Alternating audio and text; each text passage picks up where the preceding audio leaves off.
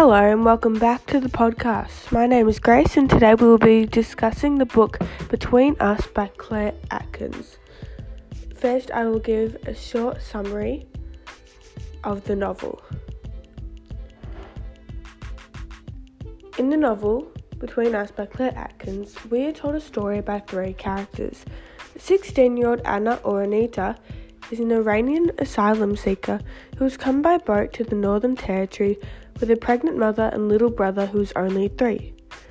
Kenny, a security guard at the detention centre where Anna and her family are, and Jono, Kenny's son, a student at Anna's soon to be school. We get our first glimpse of the characters as Anna enters the bus on her way to her first day of school in Australia. The asylum seekers are not permitted to leave the detention centre, with the exception of school in which they are escorted to and from. Kenny, who is very new to his job as a security guard, approaches. Anna, as she looks very anxious and scared, he comes up to her and gives her comfort in saying that his son Jono goes to the same school and he'll look out for her. Anna follows Zara and Jamila into school. They've become her friends and give her advice as they have been in detention for a very long time. Anna requests to take science classes even though she will be without her chaperone Zara. In the class, she realizes she is accompanied by Jono. It doesn't take long for her to find out because he gets told off every five minutes. Back at the detention center, Kenny gets told by the fellow officer that he shouldn't have told Anna about his son. The other officer tells him that they were manipulative and they will use his son against him. Kenny doesn't think much of it as he is certain the girl was sweet and just nervous. We meet Anna's family when she gets home. Her brother Arash is an energetic and spirited little kid, and her mother seems to be hopeful about the situation of being accepted into Australia. We begin to see the relationship between Jono and Kenny. Jono smokes and drinks with his friends, and Kenny has no authority over it at all. Jono's mother left them, and his sister moved in with her not too long ago. The lives of both Kenny and Jono seem dull and lonely. Jono has some friends who he gets high with, but Kenny doesn't really have any relationships. At school, Anna and Jono start talking, and soon he invites her and Zara to eat lunch with him and his friends. Anna is keen and eventually wears down Zara too, but the experience doesn't go well. Zara isn't uncomfortable with Jono's friends and they make them feel ashamed of where they have to live.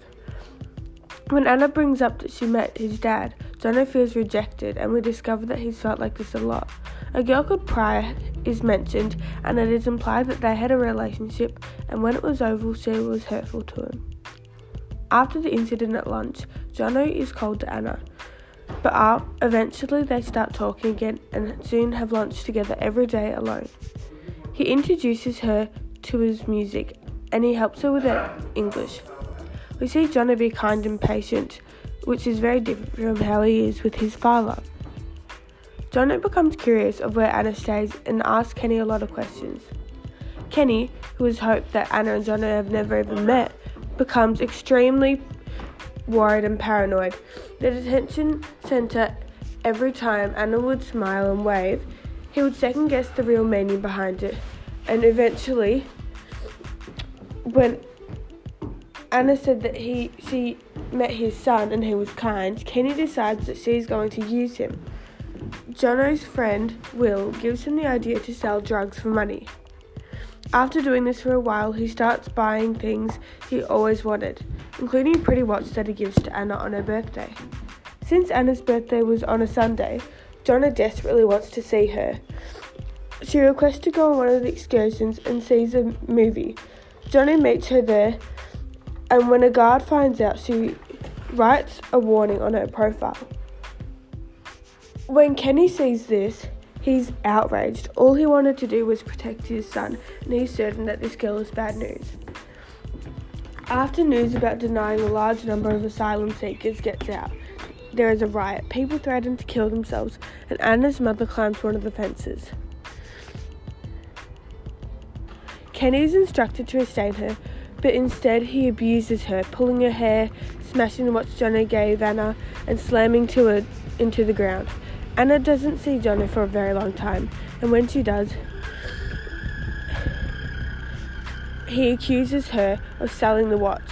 When she finally admits her father, his father, broke it and abused her too, Jono is immediately defensive, and when he gets home, he realizes it was true and loses her forever.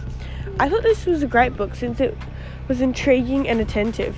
Adams creates complex characters who would often surprise me. For the characters felt real, they had so many qualities to them, and their personalities changed when they were around different people, which I think is very realistic. Atkins brought out emotions and actions of the characters to life in whatever situation they were in. For example, Anna is a sweet, innocent, confused girl because she's scared and hopeful. But when we see her in the flashback, she's not so innocent, innocent and can hold her own ground against others. Also, Kenny, he may not have been the best parent, but I always viewed him as a kind person and did not expect his abilities to abuse a young girl, and neither did he. My favourite passage from the book is a thin stream of music plays between us, joining her world to mine. This was told by Jono to Anna. This line connects them in the line of music and makes the differences be the same. Thank you for listening to the podcast. I'll see you next time.